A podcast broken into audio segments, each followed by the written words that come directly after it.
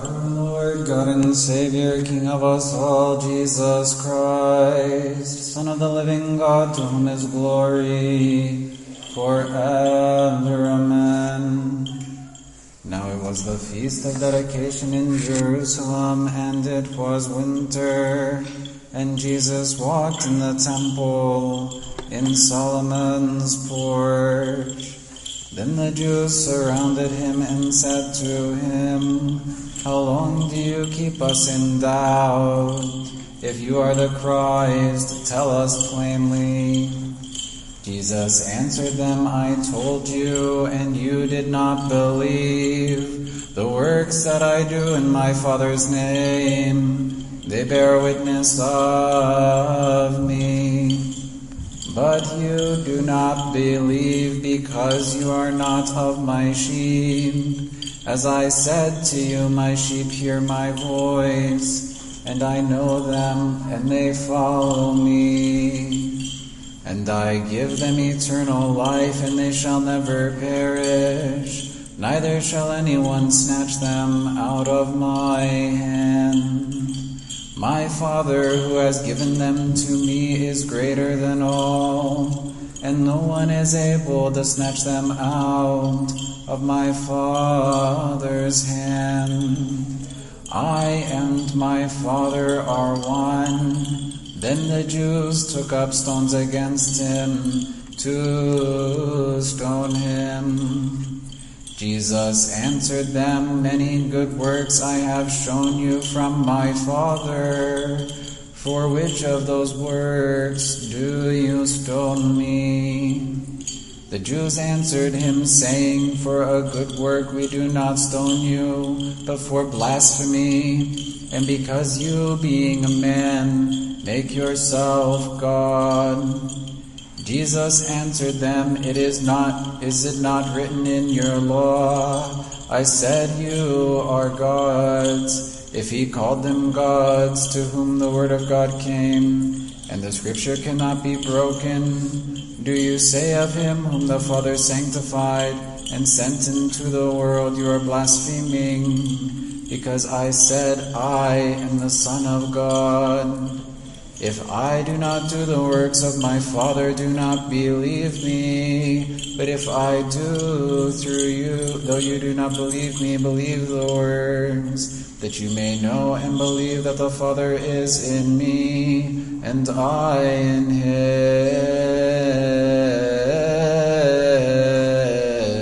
Glory be to God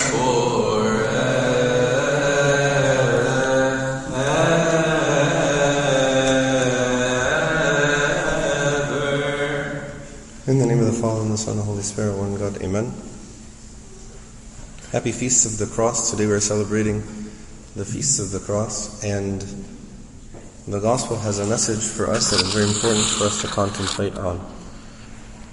The passage today that we're looking at, or that we read together, the Jewish people are celebrating a feast, one of the Jewish feasts called the dedication of the temple. The dedication of the temple was a feast celebrating when the Jews got control back of the temple from the pagans who were desecrating it, disrespecting it, and using it uh, for idol worship. So it makes a lot of sense during this feast, the dedication of the temple, the feast where uh, God gave the Jews their place of worship back, their temple back, that the topic of the Messiah would come up. Because as the same way that they're celebrating the, the, the relief of the oppression uh, of the temple, they are also looking forward to a time to be relieved of the oppression of the Romans. So it's normal for them or natural that they're asking now, are you the one who's going to free us from the oppression of the Romans? If you are, tell us plainly, right? That's what he says in verse 24. How long do you keep us in doubt? If you are the Christ, tell us plainly. Be clear about your intentions. And how does Christ answer this? He says, I told you and you do not believe. The works that I do in my Father's name, they bear witness of me. But you do not believe because you are not of my sheep. As I said to you, my sheep hear my voice, and I know them, and they follow me. So basically, he says, I've been showing you very clearly that I am the Messiah. It's been clear by the works that I do. If you don't believe, then maybe the problem lies with more with you than, than it does with me. And our Lord Jesus Christ actually gives the reason for the unbelief of the Pharisees and the scribes. He tells them, You're not of my sheep. He says that his sheep hear his voice, and he knows them, and they know him, and they follow him. So, what does this mean? How do I know if I am part of Christ's sheep? Many of us often ask, How do I hear God's voice in my life? And Christ gives us a big clue in this passage how to do this. He tells us his sheep hear his voice and follow him. And he gives a, a, a, profound teaching that I think many of us miss sometimes. Christ tells them, You do not believe because you are not my sheep. My sheep hear my voice and they follow me. So, what is the reason that the Jews didn't believe? Why was it that they wanted Christ to tell plainly to them if he was the Messiah or not? It's because they don't follow him, they don't obey him. Why is that a big deal?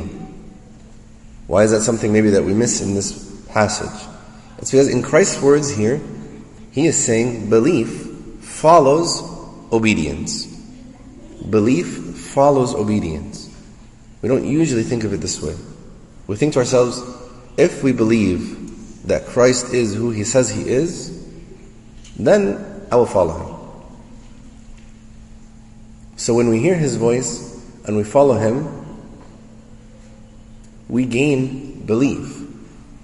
If you think about sheep, sheep are interesting. They are animals that are almost totally dependent on their leaders. Without the leader, the sheep sort of wander around aimlessly. With their leader, with their shepherd, they'll follow wherever he asks them to go. And the way that the sheep know their shepherd is by his voice. And Christ is saying that there are, or he said before, that there are many shepherds that exist that are seeking to lure the sheep from the safety of their own flock into another flock.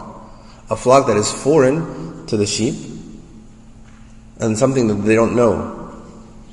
The sheep that are not very familiar with their own shepherd's voice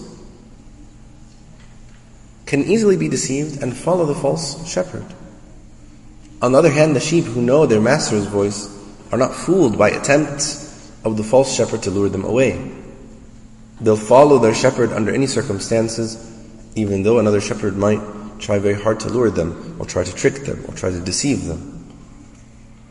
There are many different types of sheep within the flock. There are sheep that follow right behind their master, who can hear his voice clearly, know him, and are known by him.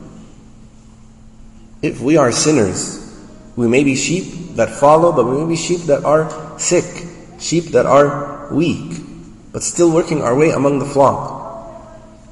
The Jews that he was speaking about today are sheep who have totally fallen behind. They have been, they're so far in the back of the pack that they can barely hear the voice of the shepherd, and they are susceptible now to be eaten by the wild beasts. They are not of the flock of Christ because they don't obey his voice. He doesn't know them because they don't allow themselves to be known. These are the people who are going to say on the last day in the day of judgment, but he answered and said, Assuredly I say to you, I do not know you. So the true mark of a faithful sheep is the one who loves, who trusts, and who is obedient to his shepherd. And when false shepherds come, and they definitely will come, the wise shepherd or the wise sheep grows stronger in the faith and know and recognize his voice as the one true shepherd. So Christ is telling them and telling us today, do you want to be part of my flock? Do you want me to know you individually and uniquely and be know and have myself known to you? Then you need to begin to recognize my voice. How do I recognize the voice of God? He gives us some clues in scripture. He says actually in the same chapter a little bit earlier, most assuredly I say to you, he who does not enter the sheepfold by the door, but climbs up some other way, the same is a thief and a robber. But he who enters by the door is the shepherd of the sheep.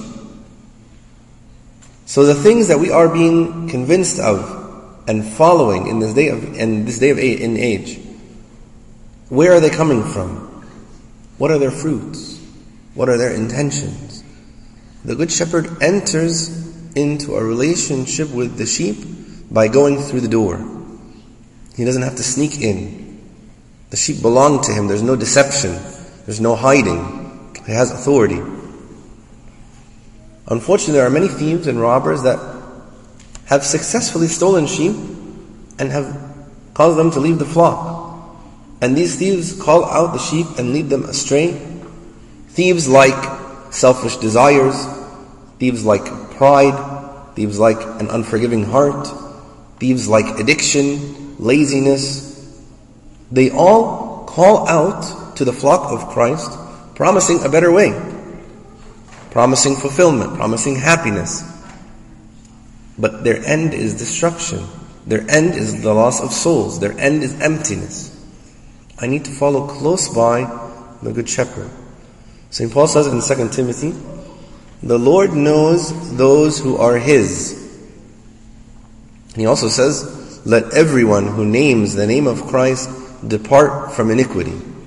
So now I have another clue how to recognize His voice and be known by Him. I need to depart from iniquity.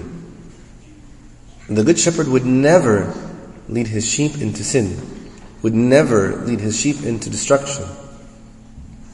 So I know if I'm on the path of sin that I may be, I have been following a thief or a robber and have not been following the Good Shepherd.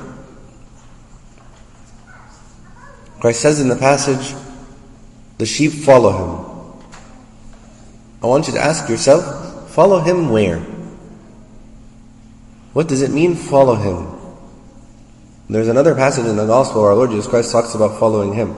He says, If anyone desires to come after me, let him deny himself and take up his cross daily and follow me. This is the connection between the Gospel of today and the Feast of the Cross.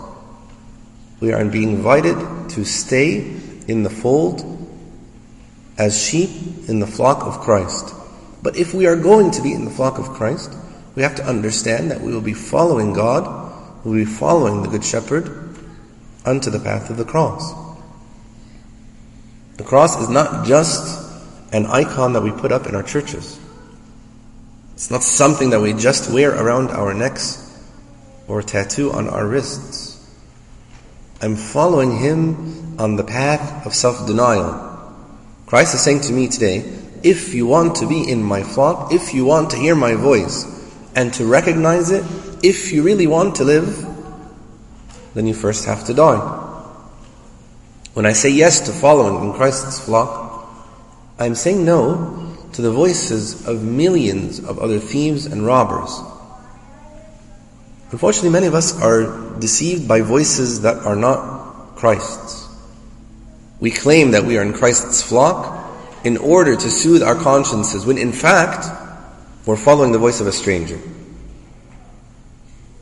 Or actually, much more common and much more worse, we are following our own voices. We do what in our minds we think to be right. Even though the Bible tells us that the heart is deceitful above all things, we don't like to hear this. We want to do what is right in our own in our own eyes. We want we don't want to do what someone else is telling us to do. We want to make our own path, not follow a path made for us. Unfortunately, though, we cannot have it both ways.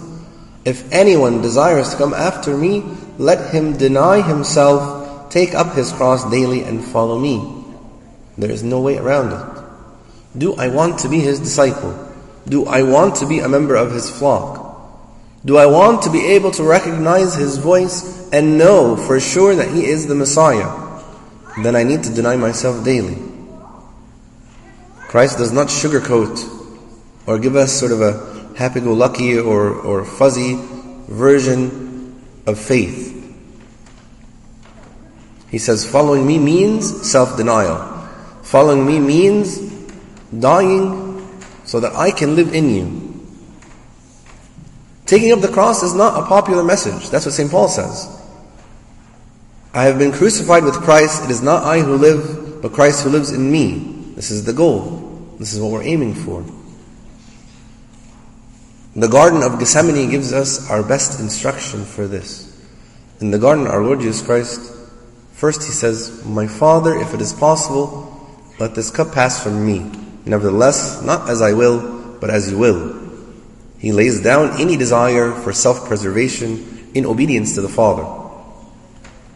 But his second prayer, after he goes and checks on his disciples, is the one that I want to pay attention to. He says, Oh my Father, if this cup cannot pass away from me unless I drink it, your will be done. This is the secret. The cup of suffering cannot pass from us unless we drink it. We have to partake of the sufferings of Christ in order to partake of His glories. We have to submit ourselves to His will in complete trust and complete obedience, as the sheep with the Good Shepherd. Then we can recognize His voice. Then I won't have to ask myself, I wonder if God wants me to do this or that. I'm not sure which direction He wants me to go, which path He wants me to take, what decision I need to make. I'll recognize His voice. I'll be known by Him. And He will know me and I will know Him. Uniquely and individually, when I follow His voice, when I obey Him. May the Lord Jesus Christ on this blessed feast of the cross give us this obedience in order to follow closely to the Good Shepherd so that we hear His voice and recognize Him and glory be to God forever and ever. Amen.